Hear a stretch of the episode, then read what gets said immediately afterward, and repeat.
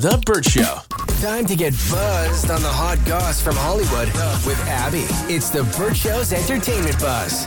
Time magazine is set to announce its person of the year tomorrow, and the shortlist has already come out. And there's one major pop star on it, and I just wanted to put out Weird for- Al. What? Weird Al. Weird Al. Can you imagine for his statement saying that Spotify wasn't paying them enough?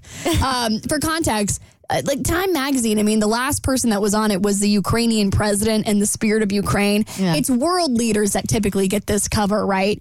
And on this short list are the Hollywood strikers, all the actors and writers that were fighting for fair pay, mm-hmm. the people who are going to prosecute former President Trump. Barbie is on this list. Oh, if Barbie is Times Person of the Year, that would be oh, Yes, the Chinese president is on there. OpenAI CEO is on there. Vladimir Putin's on there. King Charles III is on there. Oh, and guess who's among them? Taylor! I would have never guessed.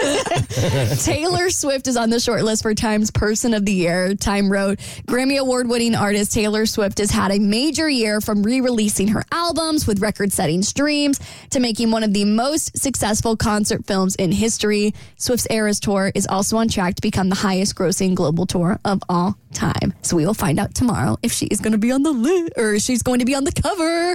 Of So all those, who would you prefer, Mo? Wow. Um. My vote's Bar- Barbie. I would love for Barbie to be Time Person of the Year. Uh, yeah, I go with Barbie too. That's fine. you know what that sounds like? don't- you don't care. And I don't remember half of it either. can, I- can I be honest on there? Because I do get some flack for being a fangirl for Taylor Swift, but I do think she's a major contender for this award. And I say that agree. because there are literally world leaders begging her to come to their countries because of the economic impact that she mm-hmm. brings. I mean, when Taylor comes to your city, I mean, I can't remember what the official numbers are, but she's pumped like billions of dollars back into the economy. And for it to happen on such a global scale, I mean, it's so much more than just like some pop star going on tour. Like, I really do think she has helped her and Beyonce. I mean, are you kidding me? And Barbie. But uh, just from a global standpoint, like, I, I really do think Taylor's a contender here. And I would love to see my girl on the cover. I You would didn't say never Beyonce, did you? What? You didn't say Beyonce, did you? Beyonce's not on the short list, but she she, She should be. She should be. All right, Taylor Swift is also set to earn over hundred million dollars from Spotify alone as well. That people crunch the numbers for that. She is Spotify's top artist of the year, uh, and I know Weird Al Yankovic was given uh, Spotify a hard time for how little they're getting paid. Taylor is not uh, is not having that conversation at all. I didn't realize how little Spotify paid their artists. They get paid point zero zero three five cents per stream. It's bad. It's, really that is bad. little, little. Little, little. Um, but speaking of Beyonce and another woman who is killing it in the economic world, her Renaissance concert film won the box office over the weekend with $21 million. Good for you, Beyonce. It was much, uh, it, it did much better than expected in terms of what it was projected to make. And I know she is laughing all the way to the bank. Absolutely. Uh, speaking of a list that both Taylor and Beyonce are on, the American Heart Association came out with a CPR playlist that includes that includes new track tracks from Taylor Swift and Beyonce. Do you remember that episode of The Office where Yep, the they- first that's what popped. That's Yeah, why yeah, I yeah. laughed because in my head that whole episode of The Office just played out. Yeah, so if you've never seen this episode of The Office, they had to do CPR training and they had to use the song Staying Alive as a way to keep on track uh, for for what to do when someone's having a heart attack and you got to like pump their chest to I don't know restart it and you have to be doing it at a Do something to it. I don't know what happens. I don't know what the science is, but there it has to be 100 to 120 beats per minute. And Taylor Swift's "You're Losing Me" is on there, which includes a literal soundbite from her heartbeat.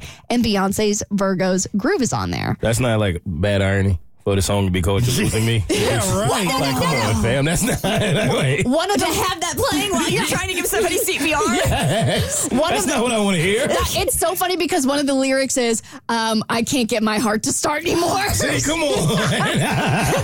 it's it's literally about her like dying because this breakup is so bad. But there's also and they want you to use that while giving somebody CPR. yeah. Okay. But if somebody does go into cardiac arrest or have a heart attack during the holiday season, there's also a holiday CPR playlist, okay. including Wham's Last Christmas. Last Christmas, I gave you my Because it's going to be your last Christmas.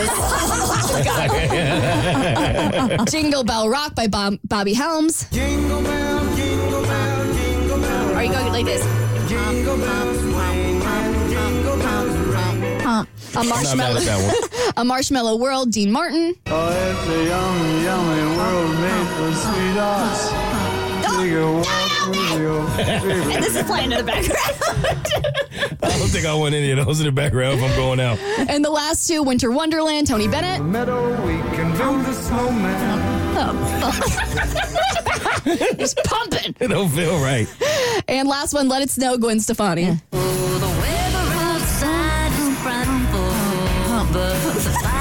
It's too cheery. Can you imagine like grandpa's gone down at Christmas dinner? let it snow, let it snow, let it snow. Don't go! Don't go! Almost it! Don't go! Don't go! Don't go! All right, one of the most iconic Christmas tracks that is not on this CPR playlist. Yes. It's hit number one after 65 years. I'm going to tell you about the new record on your next eBuzz on the Burt Show. The Burt Show.